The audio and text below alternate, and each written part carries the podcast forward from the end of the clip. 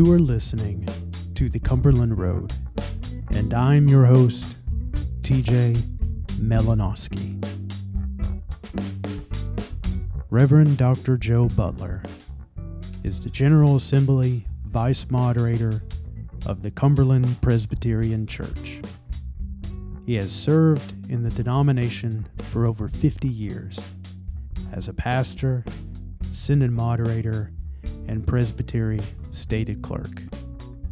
He has taught at Bethel University, the program of alternate studies, and has served as the president of the Board of Trustees for Memphis Theological Seminary. Joe shares his call into ministry. He talks about evangelism and the beauty of small church ministry and the care we give by listening and loving others. I hope you enjoy this faith conversation with Joe Butler.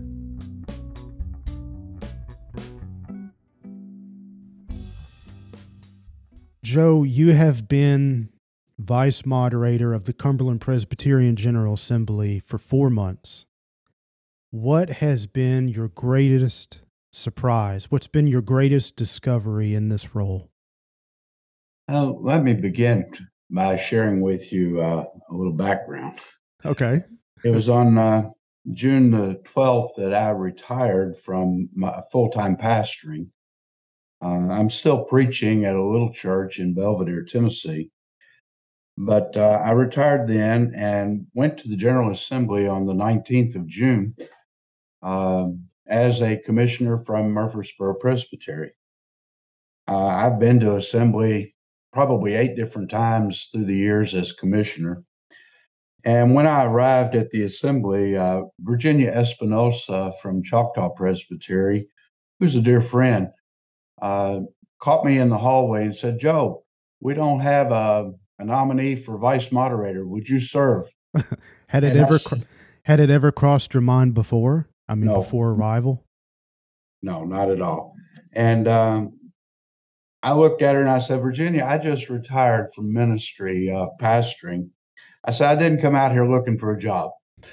and I said, but if you feel led by God's Spirit to say something, you know, I'll do what I can.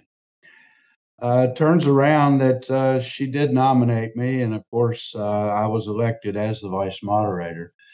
And I, I, guess in the four years that I've served, I've visited several different presbyteries already uh, with Mike uh, one of the things that surprised me is the uh, the church itself, the the presbyteries. They're all solid as far as um, finances, things of that nature. But the thing that has surprised me is the spiritual nature uh, of our church. I don't know whether the pandemic has caused it or what, but there doesn't seem to be the close knit fellowship that we once had. Uh, it's kind of a standoffish type thing. Uh, you know, I'm afraid to get close to you, if you will, that kind of thing. And I think that has affected a lot of the evangelistic thrust of the Cumberland Presbyterian Church as well. Uh, and it may not just be the Cumberland Presbyterian Church, it may be true of churches all around the world. Um, our desire to, to really share the gospel of Jesus Christ uh, the, the good news uh, to a world that needs to hear it more than anything else at this time. So that's probably the one thing that has surprised me is that financially we're strong. Um, structurally, I think we're strong, but spiritually, I think we're we're searching still. If that makes any sense to you. Yeah, I think there's a relational aspect of we have to get to know one another again yeah, at least from the Presbyterial point of view, because exactly. you know presbyteries didn't meet or they met differently. Um, you weren't sharing events. Um, so yeah, it's almost a right. restart in exactly in exactly. getting a, getting acquainted and getting involved in in uh, other people's lives beyond just reading about it in social media. Right, right. I think you're so so right. It, you know, I come from a pastor's background, and as a pastor, um, one of my desires was be with people. Uh, and you know, the last two and a half years or so, it's been difficult. Mhm. Uh, and I think that has had an effect on evangelistic thrust of our church, uh, a desire for people to see others come to know Jesus Christ as Savior in their life. Uh, we've kind of drawn into a little shell, if you will. Yeah, I'm wondering if we're learning how to converse again, to actually have dialogue and conversation. Yeah, I think I think you're probably right. We're we're beginning to get that process back. Uh, a number of the presbyteries when I attended uh, said this is the first time we've had a face-to-face presbytery now in over a year. yeah. Uh, they've been doing Zoom, things like that. Um, how do you build fellowship when you're sitting here looking at a screen? right. you know, uh, I guess um, Cumberland Presbyterians are touchy-feely people. I hope we are anyway. Yeah, and I, I've also observed in my travels when we gather in groups like a presbytery meeting or any judicatory, because business has been conducted, you know, minimally. When we are gathering, it really is a lot of catch up, which also hinders that that fellowship, hinders the dialogue, hinders the conversation because you do still have that kind of the distant how do we interact with each other physically but then it's like you know we've we have a lot to cover we have You a will. lot to to review we have a lot to vote on and um so you're right maybe maybe this will take months or years to I believe you're right. connect yeah I believe you're right. That it's just going to take us time. Uh, it's kind of like learning to walk again Mm. uh, after you've had a, a serious injury to a leg or something. It just takes time to get that strength built back and get the momentum going again. there also has to be that desire we have to be intentional about it as well and Yes, sir. and Yeah. um Yeah, that has to be reciprocated exactly, exactly. You know, and that's that's one of the things that Mike and I um, have talked about on a number of occasions and shared with on a number of occasions is that um, as Cumberland Presbyterians, we we started in very stressful times uh, back in 1810, and we've gone through a lot of stress, a lot of uh, trials through the years. Mhm. Um, but we're praying and hoping that uh, somehow or another we'll remember those words of Judge Fusel when he said, "Somewhere in the sunlight of God's love, the Cumberland Presbyterian Church will live on." that we'll once again learn to work together Mhm. uh, and share together, grow together, and minister together. You know, Well, the beautiful thing about it is we have no choice. We have to work together. Not Yeah, only yeah, that's true. not only are we called to do so, but um, well, we have to in the form of a polity and government that we have. Right, and you know, if we if we can't relearn that, uh, I'm reminded of the words of a great theologian who said, "We're just one generation from extinction." Hmm. You know, and that's fearful. That's frightening to me when I stop and think about it. What other discoveries, being four months in as vice moderator, besides the surprise of just being in the role? Yeah, I mean, if you arrived in General Assembly back in the summer and didn't really have this in mind, um, beyond that, what other discoveries have you made? I guess uh, one of the things that I've learned uh, is that there is still that deep seated love for one another, even though we may have differences of opinions, Mhm. um, that we can disagree, but agree to disagree and, and move forward. Um, visiting in Choctaw Presbytery, um, marvelous experience. Uh, it's a very hard presbytery to serve in because it's very small. Mhm. Um, they have many needs there. Uh, one of their needs is they need a new mower for the campground. So if anybody out there has a mower that they can get to them, I I really would appreciate that. All right. Uh, but in sharing with them the, I guess you would say the uh, closeness of uh, fellowship, uh, I felt very welcomed in their community, uh, and not just because I was uh, in a role of vice moderator Mhm. uh, as a human being. uh, to sit down and eat bread and uh, break bread and eat a meal with them, um, and to talk with them over over the table in fellowship. Um, here you had about six delegates at the presbytery. There was maybe 35 there. Everybody was participating. Mm. Uh, it doesn't matter whether they were a delegate or not. Uh, they were all discussing together. And, you know, that to me is the beauty of, of our, our church is that, yeah, we're a representative government, but we all have a responsibility uh, to, to share in that government in some way. Um, whether it be to talk to those who are representing us or, or just going and sharing our voice mm. uh, at, at those meetings and, and at the time that we are together, our concerns. Uh, and I think that's that surprised me in a way because other presbyteries uh, that I've been to, it was where you know you were a delegate or not, and you had to have permission to speak, but in Choctaw, everybody was talking, everybody was sharing. And I think that's important as a church for us to remember. Uh, the little church that I pastor at Belvidere, uh, we've got five people in the church, two elders. Uh, when do we meet the session meeting? Well, it's every Sunday we gather, and everybody's there together. We discuss all the issues together, and, and we make those decisions. So, um, that kind of fellowship, that kind of camaraderie, I wish we could see it once again grow within our church. I don't know whether that all makes sense to you or not, but uh, I just, it's more of a pastoral function, I guess you would say. Yeah, there's, uh, you haven't experienced hospitality until you've experienced Choctaw hospitality.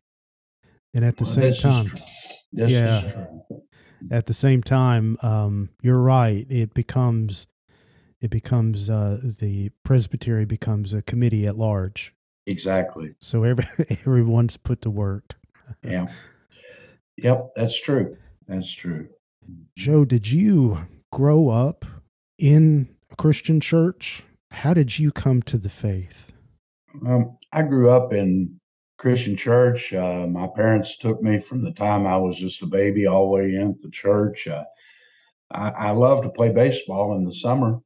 Uh, was in little league, but I remember Wednesday nights at practice, Dad would take us off the field. We'd go to church in our uniforms. um, that was it was just that important for us. It was at the age of ten that I came to profess Christ as my Savior, um, and then I turn around and uh, serve him in the church there as a young person, different roles in the presbytery and what we used to call the CPYF. Uh, and we, um, when I was about uh, 16 years of age, I was at a camp uh, in Kentucky, and Terry Maynard, uh, who was a dear, dear friend, uh, was there. And I just kept getting this weird sensation in my life that there was something that God wanted me to do. And one night I, I opened my Bible and I was just reading. I just let it open up and it was in Exodus and God's call to Moses uh, to go and to lead the people out. And I didn't fully understand it. And I, I went to Terry and I said, Terry, help me understand this. What what's happening? And he said, Joe, God's trying to say something to you. Just be open to what he's saying and listen to him. Uh, two years went by, uh, and I was at uh, CPYC at Ferncliff, Arkansas. If you've ever been to that campground, there's a big lake there. And one evening, I'm sitting beside the lake, and I let my Bible fall open again, and it fell open to that same passage in Exodus. Uh, wasn't an intentional thing. I just let it open up, and that's where it was. And I read it again, and it was at that point um, I said, "Lord, I can't make any more excuses as Moses was doing." Uh, I said, "If you want me to be a pastor, that's what I'll prepare to be." Mm. And um, so I gave my my life to him to to move toward pastoring. I didn't tell anybody about this experience. And I came home from church camp and uh, I went to my grandmother, my mother's mother, and I called her Ma. And I said, Ma, I have something I need to tell you. She said, You don't have to tell me. I said, What do you mean? She said, You're going to be a pastor. I said, How do you know that? She said, I dreamed the other night, and it was the night that I made the commitment that she was having the dream. She said, I saw you sitting beside a lake reading the scriptures, and you gave your heart to Christ to be a pastor. So that's what you're going to be. And I thought, Lord, you've just confirmed what I've tr- been, struggling with. And, and, I did. And uh, I served the church. My first pastorate was in uh, 1971 uh, as a student pastor. Uh, so about 51 years I had served uh, in some fashion. Uh, I was ordained in 75, so you know you figure it's 46 years that I served actually, but you have to add five more years to that, so it makes it around 51 that I've been serving and preaching mm. uh, in different ways. Um, well, Joe, let, let me ask you a question. So going back, you're around 18 years old, right? And you have you have a world of opportunity before you what was it about the pastoral ministry uh, that attracted you, that called you? I, I, I actually was preparing to be a dentist. Uh, okay. In high school, I took four years of Latin, just just so I could be prepared with Latin words uh, in the medical in the medical field. I was the only fourth year Latin student in our high school. Um, anyway, I had prepared by studying Latin with wanting to be a dentist. Um, for some reason, the Lord had other plans for that. Mm-hmm. Um, turns out the Latin helps me with my Greek that I had when I was in, in college, and it helped me to have an appreciation for the ancient languages. Um, I guess the one thing it scared me. You know, I, I thought, you know, I've got my life planned out. This is what I want to be. I want to be a dentist. Yeah. And um, God kept saying, no, no, there's something else that you need to do. It's kind of like the Apostle Paul on the road to Damascus. Um, he had plans, he knew what he was going to do.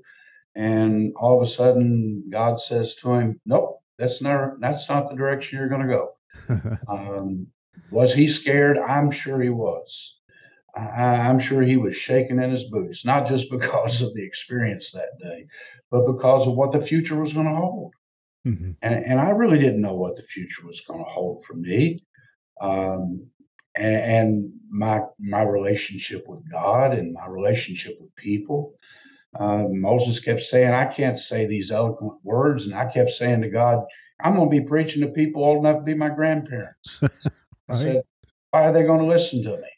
you know and you know he just kept coming back to that and it seems like through the years about every seven to eight years uh, i would reaffirm that call mm. uh, and god would reaffirm it to me in some way uh, so that passage in exodus is the one that, that really has stuck with me all through these years that um, you know i'm scared yeah but i have to take the hand of the lord and and go with him uh, wherever he's leading me why your grandmother? Why was she the first person that you were going to tell? Okay.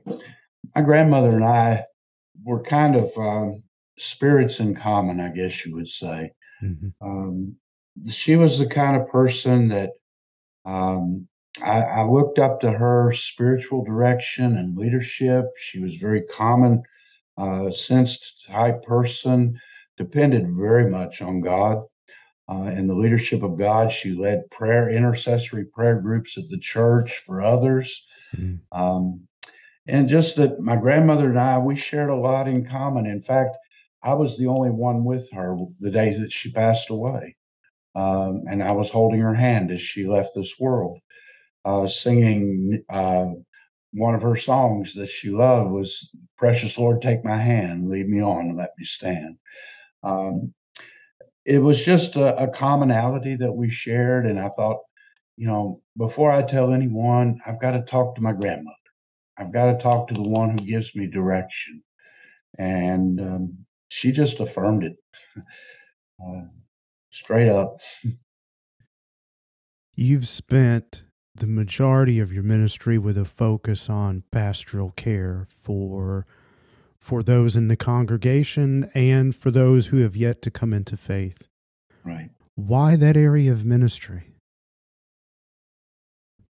I guess um, there was a book that I read years ago uh, that talked about the pastor's heart, uh, caring for people.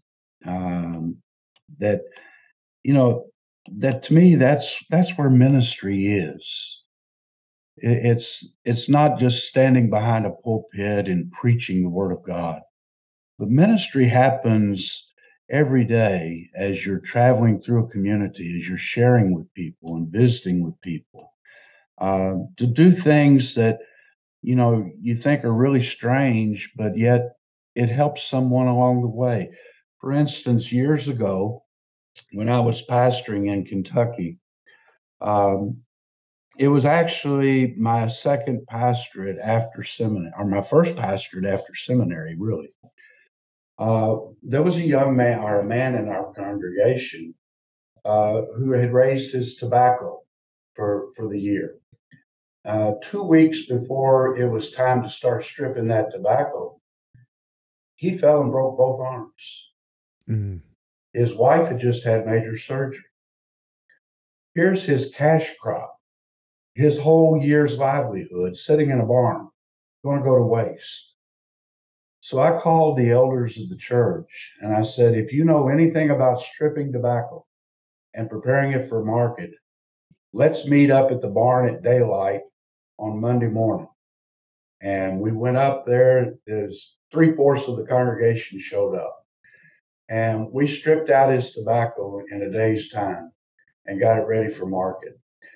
That's the kind of stuff I think that really where ministry takes place is when you you look at someone not just necessarily in need, but you see that person as a human being.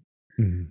And you seek to touch their life or and let their life touch you, um, where you can grow together. Um, to the day that that man passed away, he couldn't thank that congregation enough uh, for the, the love that they showed to him that day. Uh, and that's kind of been my ministry through the years is is uh, being with people and sharing with them. Yeah, you know, I could sit in the office and crank out sermons, uh, but I find most of the sermons that God brings through me happened because I was with Joe Smith on, on Monday for two or mm-hmm. three hours, and we were just piddling doing something together. You know, that's that's to me where ministry really happens. Yeah, I think I think my my best times of sharing the gospel and my best efforts in pastoral care were on the tailgate of a pickup truck yeah. The front steps of a porch, around a kitchen table. Exactly. Maybe even a hallway of a hospital or nursing home. Sure. But rarely, if ever, in an office setting. Yeah. Or a formal type setting. It was, I I had a gentleman in the church at Harmony, the last church I served. His wife was not well, and I stopped one day to visit with them and uh, he was out in the the garden and he was cutting okra and he said uh, he called his wife's name i won't say it but he called his wife's name and said she's inside just go in and say hi to her. Open the door and holler so i did and visited with her and as i was leaving i stepped out the door and i saw him fall in the garden. Mm. and i got out to him. It was a hot hot evening or you know afternoon and he was sweating profusely. And he had a knife in his hand where he was cutting the okra. And I said, First of all, give me the knife. and he handed it to me, and I stuck it in the ground. I know you don't do that with knives, but I did. And I said, Now I'm going to help you get up because uh, he couldn't get up. And so he said, I'm bigger than you. I said, No, I'm going to help you get up. And I, I helped him back to his feet. He said, You've done that before, haven't you? I said a few times. And um, anyway, he said, I guess I'll get back to cutting. I said, Let's go to the house and cool off a little bit 1st mm-hmm. you know, that to me is where ministry takes place.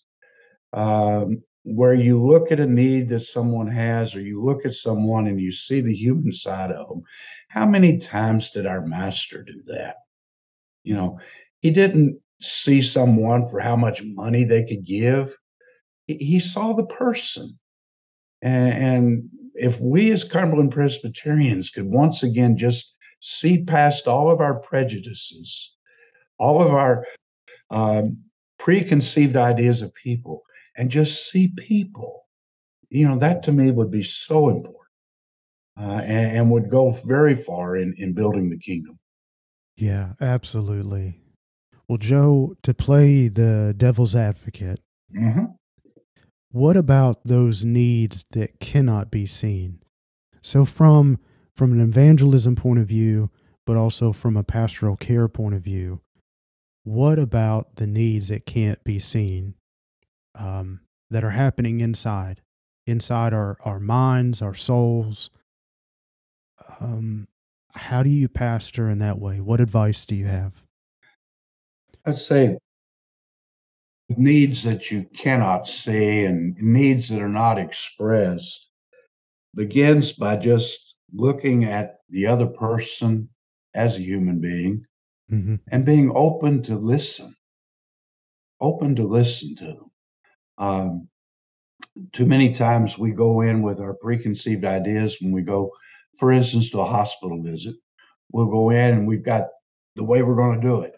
Uh, and we forget to listen. Uh, sometimes people will give you clues and they'll give you trigger words that will help you understand perhaps where they're coming from.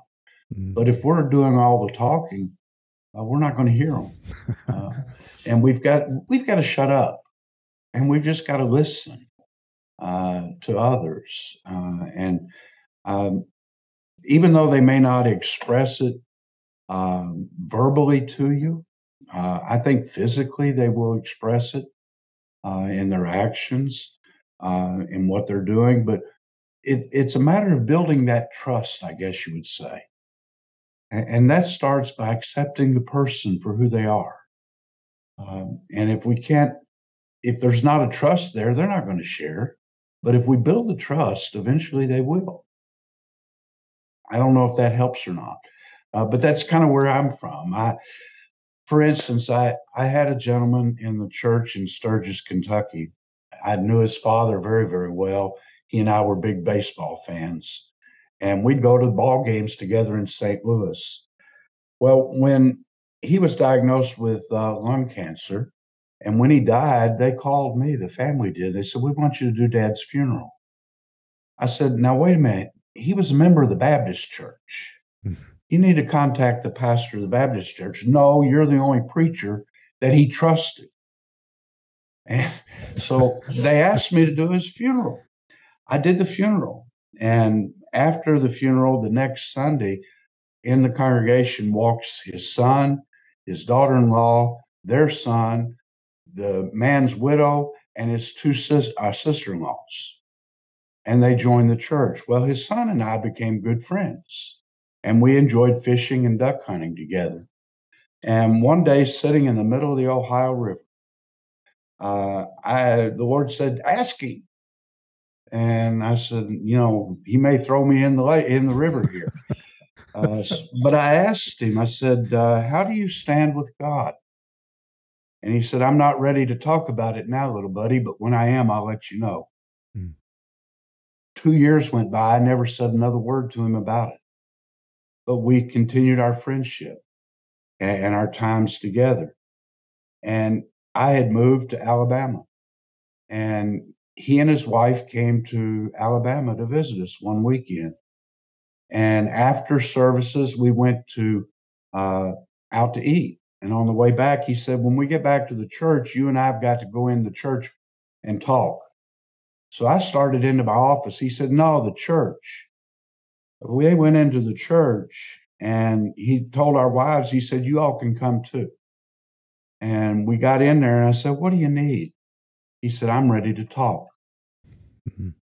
And, um, you know, he said, I need to to profess my faith in Christ. And, and he he he led he he prayed that prayer of confession before God right there. He said, Now I want you to baptize me. I said, Huh? I said, What am I going to do here? I told my wife, I said, Go get some water. And she went and got water. And in the presence of the two wives, I baptized him. And I uh, sat down and I wrote a letter to the pastor at the church in Kentucky. And I said, It may have not been legal, but as Dr. Waddle used to say, some things need to be tolerably legal. I said, I baptized him. And I said, He's a brother in Christ. Accept him.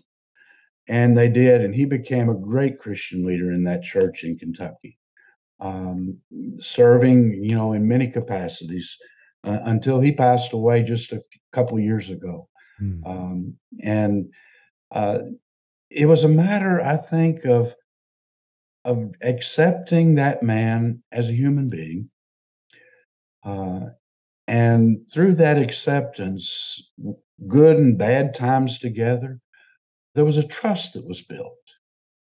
And eventually, people will share with you if they trust you. Uh, and it took to, a long time. It wasn't overnight. It was exactly. years, you said. In two years, exactly. And you know, sometimes we try to rush things. We live in a society where everything has to be instantaneous. But when you're building relationships, it sometimes takes a lifetime. It takes a lifetime. What advice do you have for personalities that want to fix it? You know, you mm-hmm. see a problem, uh, health related or relationship wise, or lack of a relationship. And I think a lot of church leaders, uh, ministers, elders, just church people want to help, you know, with good intentions, but it, it's with a kind of a fix it. Something's right. broken, it must be fixed. What advice do you have for those who have that type of personality?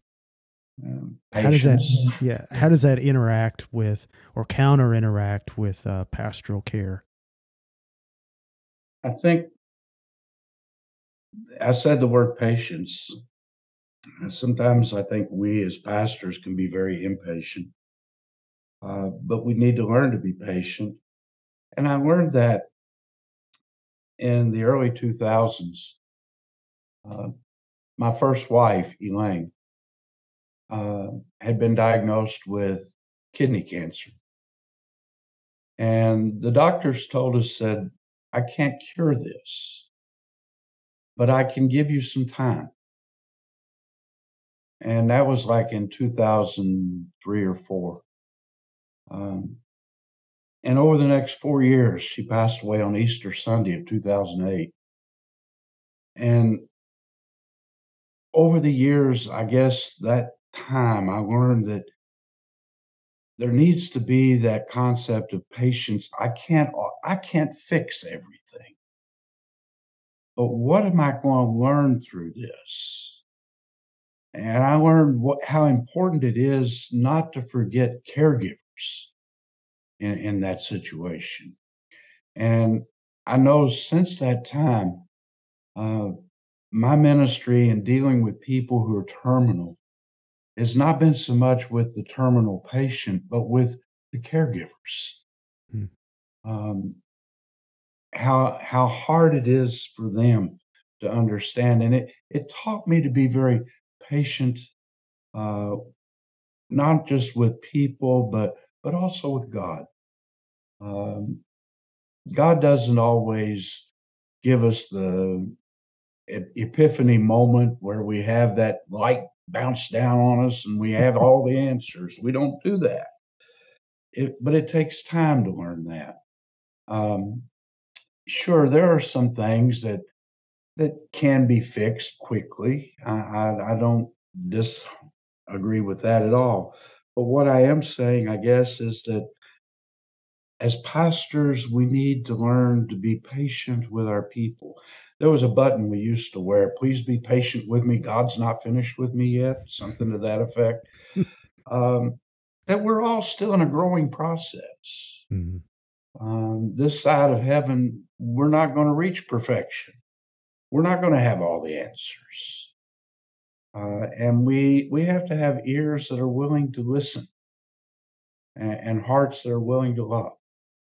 Um, regardless of whether we're on the right or the left side, you know, somewhere there's a middle ground that we can come together, and that's at the cross of Jesus Christ. Okay. And that requires the ability to want and to desire and, and to seek that middle ground. Exactly. I think we have to be pretty humble as well. Exactly. You know, there's sometimes we, as my grandmother used to say, we have to eat a lot of humble pie. that doesn't sound very tasty. no, no, it doesn't. But, you know, humbleness is something that we learn. It's not something we're gifted with. We have to learn that. And, um, you know, I had, you know, it's like when Virginia confronted me with that question, General Assembly, how am I going to answer her? You know, and I just simply told her, as I would have told anybody else, you know, you go where God wants you to go with this, and we'll see what happens. You know, as a pastor, that's where I am. I, I, I lean very heavily on the leadership of God's Spirit, uh, reading the scriptures each day to, to hear what He's going to say. I quit keeping a to, do list. Okay. I, I don't keep a to do list anymore. Uh, I keep a to be list. And I get up in the morning, I said, God, what do you want me to be today uh, when I meet people? You know, and I find it's a lot more relaxing yeah. And, and not as frustrating. That's interesting. It definitely flips the perspective of our encounters every day. Sure. Sure. Yeah. yeah. What about those things you have to accomplish? I just I do them. uh, I do, you know, I do the day in day out stuff. When I was a pastor, uh, you write sermons. Uh, one of the things I learned through the years is I don't like to do Saturday night specials. Uh, yeah. So what I wound up doing is I would work on sermons uh, through the lectionary two to three months in advance, mm-hmm. um, and just gathering material and trying to put together the thoughts of where we were going to go with it. Uh, usually by Tuesday of the week of the uh, sermons to be delivered, it would be finished mm-hmm. and ready to go. Now, does that say that that's not being open to the leadership of God's Spirit if things change? No. Uh, but I think uh, you can use that research, and if something does happen that needs to be addressed, uh, it can probably work in. I think that um, God does it. It's kind of like um, the providence of God. He goes before us, and in our preparation, He He could uh, lead us to to share what's relevant to the day uh, of something that I worked on for two months. Joe, you've been teaching at the program of alternate studies for many years. And what trends, what kind of gifts are you seeing in the students and the people who are preparing for ministry in the church? Program for alternate studies is exactly that. It's basically designed for second career people. Mm. Um, and I find that uh, the classes that I've been teaching, primarily the ministry in a small church, and it's interesting they asked me to do that because that's what I did all my ministry. Uh, I never never had a church over a hundred members. Um, anyway, um, I find in their hearts and in their lives a real commitment, if you will, uh, to be of service to the Lord and, and to the community. Uh, not worried about numbers, but concerned about preaching the gospel, uh, preaching the, the good news of Jesus Christ to, to the world. mm-hmm. not just preaching it, but in the class, trying to look at ways that we can do that ministry as ways I've been talking to you about um, through every other day of the week. There's more than just one day on in the church. There's six more days that are there, um, and I think um, I'm seeing more of a a spiritual commitment in the last few years, especially uh, among those who are studying in the program of alternate studies. Um, that's not to say there's not a commitment also in the seminary students, because I think there is. But uh, I think there is, I'm seeing a very genuine concern once again beginning to rise just for people mm. uh, among those who are coming through that program. Well, expanding this question out a bit, um, Joe, what hopes do you have for the Cumberland Presbyterian Church? What do you think the next three to four years is going to bring for the church in terms of service and in terms of our identity? I think in the next three to four years, it's going to be a real struggle for our local congregations. And I think a lot of it is because of what we've gone through in the last few years. I see a great future for our church in our um, reaching out to other cultural uh, identities. Um, the ministry that we're doing now uh, and is going on uh, through uh, England and you know Guatemala and all of these different places that we're touching hearts. I, I forget how many fields it is we're in now. Uh, what is it? About 14 different countries uh, yeah. somewhere in that neighborhood. I see a future there through that. Uh, our our decision is going to be how do we tie them uh, to uh, a group of people that are located in the United States that we can work together, mm. um, bringing that together as one united body of Christ uh, in the church.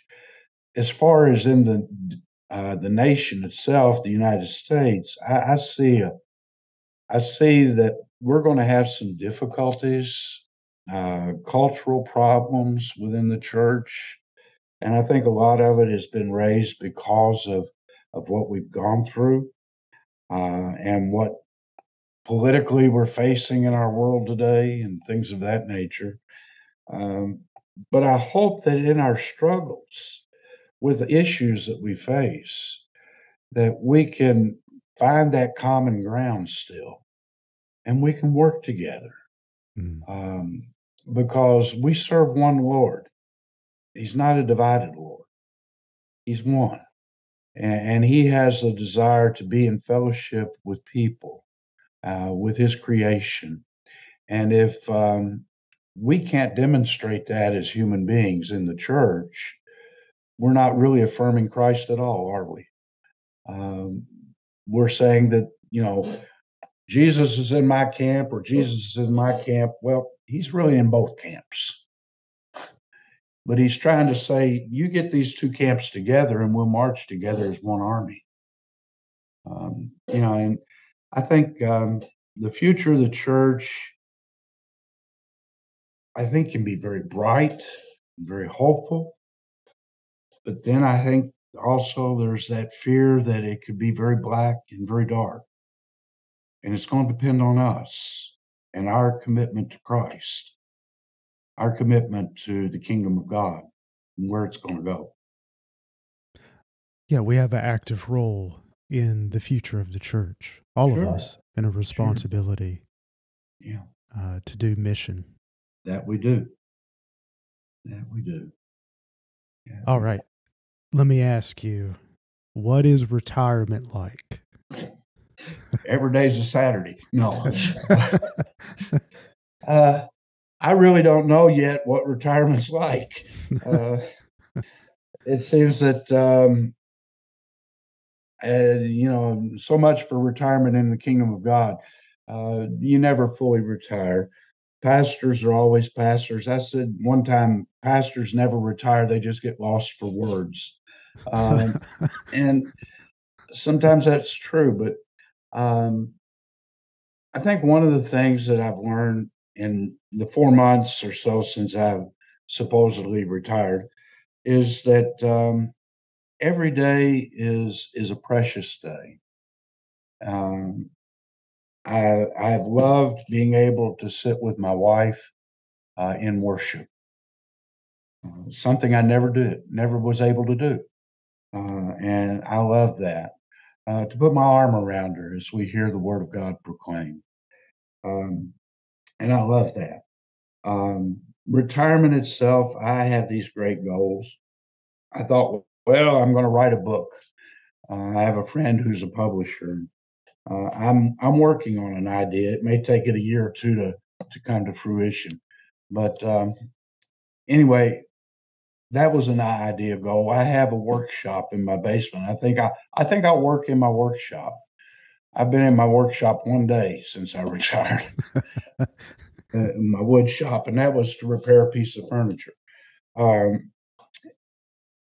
I guess retirement uh, from full time pastorate has freed me up to um, to be more attentive to the presence of God in my life every day. Mhm. Um, to give Him thanks for the little things that I see and the little things that are done. Um, you know, those, you know, it's it's not retirement as such. I there's still work to do, and, and I still do it. Um, I, I've preached about five times since I did retire uh, outside of the Belvidere Church, which is every other week. Um, so there's there's those opportunities to to to slow down a little bit and to to take in the things around me. I live on a lake, and uh, to watch the colors of the leaves change this fall has been tremendously a blessing to me. Um, so those kinds of things, I guess, to me is what retirement is right now. Uh, what will it be like a year from now? Who knows? Who knows? I don't think any of us ever fully retire. Yeah. Yeah. Joe, what books, what music, what movies really have spoken to you and to your faith? I suppose if I were going to to talk about books uh, in terms of, of books, of course, the Bible is the first book you want to mention, but uh, I think books are to me important. I have many books, and I've been giving away books because I don't, you know, I've read them and they're just taking up dust on my shelf.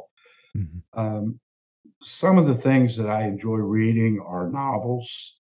Um, I like Grisham's books, reading those. Um, there, I like Western novels as well. I, I'm a Gunsmoke fan. I All love right. to watch Matt Dillon late at night. Uh, so those kinds of things I enjoy if I'm getting away from just technical scriptural type things. Uh, to to kind of get lost in them. My wife has introduced me to an app that I have in my phone where I can download books from the library and listen to them as I walk. Mm. And, and I walk about four to five miles every day, uh, and I can listen to the books as I'm walking, uh, which is a great joy to me in that regard. Music wise, I like country western music. Um, that's that's just a part of me being a Tennessean, I guess, at this point. But I love country western, especially Merle Haggard. He's one of my favorites. All right. Um, the struggles that he went through in his life uh, to try to put it back together uh, spoke speaks volumes. I have a good friend that lives right up the street that um, he has a house up the street from us. He actually lives in Franklin, Tennessee. Uh, he's the drummer for Linda Carter, um, who is uh, let me get my phone. Who is um, a country music singer. Um, Paul and I share a lot in common. We talk about a lot of the country music stars and uh, the music that's coming out. He's introduced me to a lot of new things that are happening. I, I've appreciated that.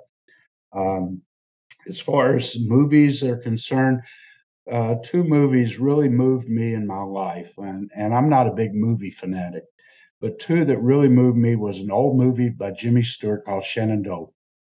Um, when he stood, sat at the table and prayed the prayer he did, uh, blessing the meal, if you remember, it went some to the effect, Lord, um, we thank you for all this, but our hands worked for it and prepared it and all this kind of thing, you know.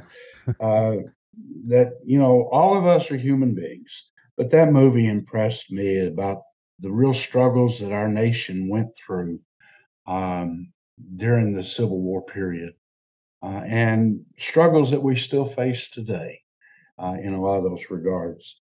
And the other movie that has impressed me most in my life was The Passion of the Christ. Uh, when I saw that, of course, much of it was in Latin. And um, my first wife and I went to see it together, and she said, You're not reading the subscripts. I said, most of it I'm understanding. Uh, and you know, because of the four years of Latin that I had in high school. But that showed me in that movie, it, reiterated to me um, the real pain, struggle, and suffering that my Savior went through um, not just at Calvary, but through his whole ministry mm. of trying to touch the lives of people. In 2018, I went to the Holy Land for the first time, and I uh, I was moved at very different places, at different things that happened. You know, I could think back and remember. The one that moved me the most was in the chamber where um, Jesus was tortured by the Romans uh, Roman soldiers um, in the Praetorium area, and there's on the floor there the game that they played called King of Kings, and you can see it. It's there, and there was a rail around uh, some s- stepping stones at, at a gate that had been sealed up, and we were told by our guide that on those steps Jesus had walked through that gate, leaving there. Hmm. We were the only group that were there at that time. I stepped over the rail and laid prostrate on those stones in tears, crying. This is where my Savior hurt, and this is where he lived. If you've never been to the Holy Land, it's a must. It'll make those scriptures come alive again and be a part of you. I was privileged to go back to Jerusalem in May of this year at the invitation of Yad Vashem, which is the Holocaust Museum, and to study there on their campus for six days.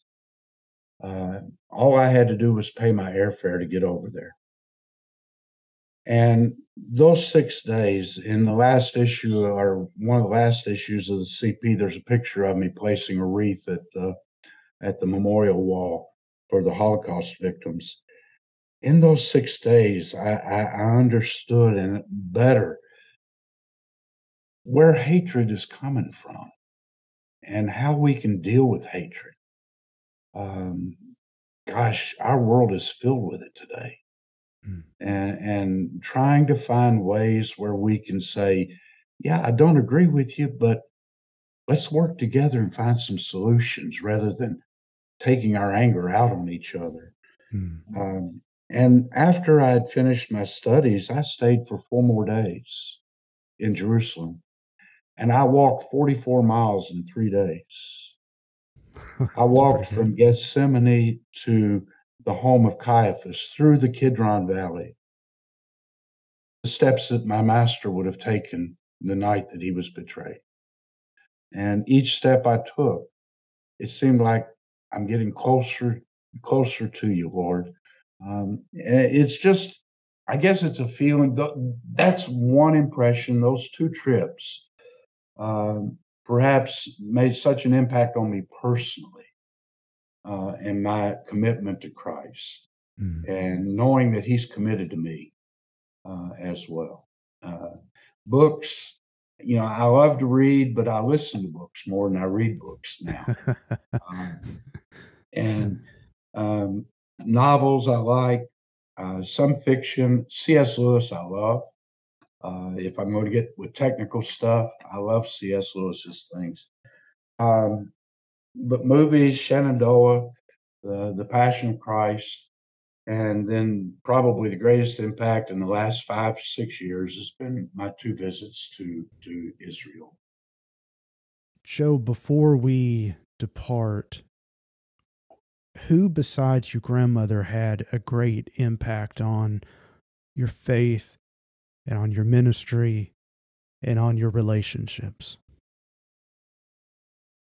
Two pastors come to my mind very quickly. Uh, one of them is, of course, Terry Maynard. Um, in fact, I had told my first wife, I said, if I pass away, you get Terry to do my service. Of course, Terry's with the Lord now. Um, so that won't happen. But Terry was very much an influence in my life. He was young at the time. Of course, I was just a kid, but he gave me, I thought, some good advice to be patient and just listen for what God's saying to you. And then another pastor that was very influential in my life was J. Craig Martindale. Uh, Craig was the pastor of my church in Louisville first when I came into the ministry. And one of the bits of advice that he gave me one day I thought was very unique. He said, Don't be afraid to beg, borrow, and steal, because that's what preachers always do. Uh, what he was saying, what he was really saying to me is listen to what other people are saying about scriptures. Uh, and uh, don't be afraid to utilize their ideas. okay, uh, my mind my mind went in some other direction. I'm really glad you clarified. That's what he was really saying to me is that preachers are notorious for taking the ideas of others and, and building upon them and growing. And that's mm-hmm. really what a part of pastoring is, is learning from others mm-hmm. and growing and learn, uh, being able to develop those ideas uh, in a way that is needed in your ministry and your service those two people had a great influence as far as pastors in my life. Um, the other, another person that had a tremendous influence in my life was my first wife. Um, we met when we were 10 years old. And uh, we didn't start dating until uh, we were seniors in high school. Uh, in fact, I took her best friend to their senior prom and sat at the same table with Elaine. Uh, but we we met and we married in 71 and we were married almost 35 years before she passed away um, how many times she would tell me uh, calm down uh, it's going to be okay uh, we'll get through this those kinds of things and it, hmm. she really taught me to be a, a more patient person and, and uh, especially in my relationship with god Hmm. Uh, after she passed, I took her Bible, uh, and she was notorious for underscoring, lining, putting notes in, and all kinds of things. I passed that Bible on to my son, um, who I, I really believe God is still dealing with him and trying to get into ministry uh, through all these years. And he's appreciated that Bible in many ways. And then the fourth, uh, the fourth person that's been influential in my wife, life is my new wife. Um, Laura and I met in 2009 on eHarmony of all things, and we started communicating to one another. And come to find out, Laura, some of her friends were my friends. uh, Laura had been a teacher to my niece and nephew when they lived in McMinnville, Tennessee. Um, she knew a lot of the people that I knew. Consequently, Harry Green uh, did our wedding ceremony because Harry was a friend of mine and a friend of hers too. Um, Laura has been a tremendous influence. Like I said, we met on eHarmony. We married at the Harmony Church, and we live in the Harmony community. and uh, so we have what we call a harmonious relationship. Uh, but Laura has taught me to value uh, other people. She grew up as uh, an army brat, lived all over the world, uh, and she could see in other people good when other people couldn't. You Mm. know, she looked beyond just the superficial to see the person, and she's teaching me that, and, uh, it's just underscored my ministry. I really believe that God brought us together, uh, in a very special way. I was hurting. Uh, I had lost my wife. We we've been married now for 13 years, roughly, Laura and I have. I had lost my wife to cancer. Laura had lost a daughter to cancer. So we both were understanding uh, where we were coming from and how we were hurting. Mm. Uh, and the relationship that I have with her is not just, uh, well, we're best friends. Let's, let's say that, express it that way. And we share a lot of the same concerns about people in Mm. our community. She's a very loving, caring person. She was a special ed teacher teaching blind and deaf. Um, and, you know, her care for people has opened my eyes again to see um, beyond just the superficial person, uh, to see the the real person that's inside Yeah. and who they are. So those people have influenced my life. Joe, looking over your life and your faith, do you have a great milestone that you like to recall? Hmm. Uh, you're try- you're asking me where I'm going to raise my Ebenezer. I know. uh, I guess the the great milestone that that I had in my life was uh, 14 years after I finished seminary. I went back to work on a doctorate degree, a DMin degree at Memphis. In that time of working it uh, on that degree for three years, it re-energized me for for ministry, um, and I wrote I wrote my work uh, and did my work in environmental ministry of all things. Um, and I, I often like to say I wrote the book for Al Gore, but uh, it was it was a time that once again brought me to an understanding that all of this world that we live in, we didn't have anything to do with that. God did it. God created it. Uh, we just refashion things. We don't create anything. We just refashion it. Hmm. And it's our responsibility as creatures of God to take care of what God has given to us and provided to us. Uh, that's not just in physical things, but also in those spiritual things. It's also in those uh, friendships, uh, the relationships that we have with one another, to really work hard at caring for them uh, and, and helping them to propagate and grow. It's stewardship at its best. Yeah, it's true. And stewardship's not just money. Stewardship is everything about our life. You know, Mm. what are we going to like? What am I going to be today? Uh, rather than what do I have to do? Uh, type thing. Yeah, that one that one requires a great reframing for me. Yeah, I'll have to think on that one more. yeah. Well, give it some thought. Uh, you know, what what am- what's God want me to be today Mm. uh, as I walk through life? Yeah, that And it- definitely it makes you stop. Makes you stop and think about what's really my relationship with Jesus. Right, right. Yeah, and family, your Sure. vocation, your neighbors, your strangers. Yeah. Yeah. Joe, thank you for serving as vice moderator for the Cumberland Presbyterian Church. I hope you find your service fruitful, and we're very glad that uh, you're able to serve the church in this capacity. Thank you, TJ. Not that I have any authority to speak on behalf of the entire denomination, but very glad that you are the vice moderator. But I am very glad that you've shared your time with me and shared your faith. You know, one one other thing, uh, you know, I might share with you quickly is that um, the moderator, Mike Wilkinson, and I, uh, we want we want to be able to demonstrate listening to people. As one thing Mike said when he was elected, he said, may not have answers, but I'm going to listen to all of you. Uh, and if we can just learn to listen to one another, I think we can find common ground once again.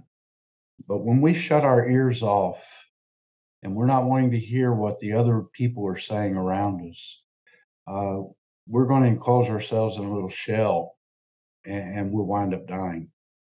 We'll wind up dying. Yeah, because we can we can isolate, insulate ourselves. Sure. But I would also add to the listening, we need to learn how to communicate with one another Sure. and to be in dialogue. Exactly. There was a, a story that was actually true that happened years ago. There was a gentleman who told his wife, he said, I'm going to go visit my brother. And um, he got on his horse and he rode over the hill. And three days later, he came home. She said, Where have you been? He said, I've been visiting with my brother. We had such a great time. I decided to stay a while.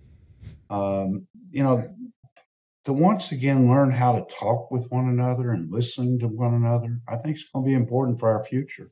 Mhm. Um, a- As Cumberland Presbyterians, as as Christians, as human beings. right, all of all of it. Yeah, all of it. Yeah. Yeah. I appreciate the work you're doing, TJ. Thank you so very, very much.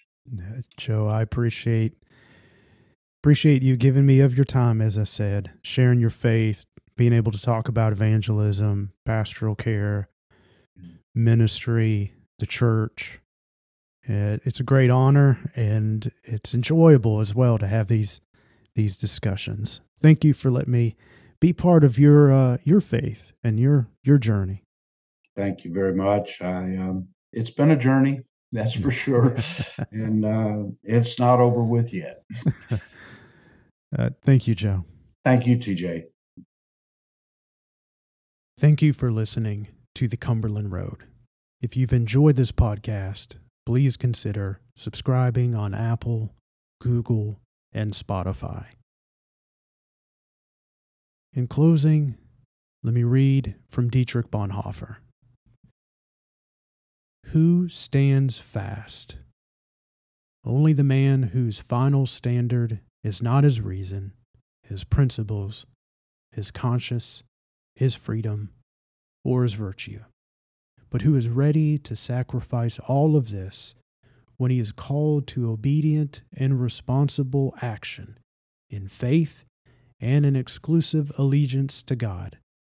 The responsible man who tries to make his whole life an answer to the question and call of God.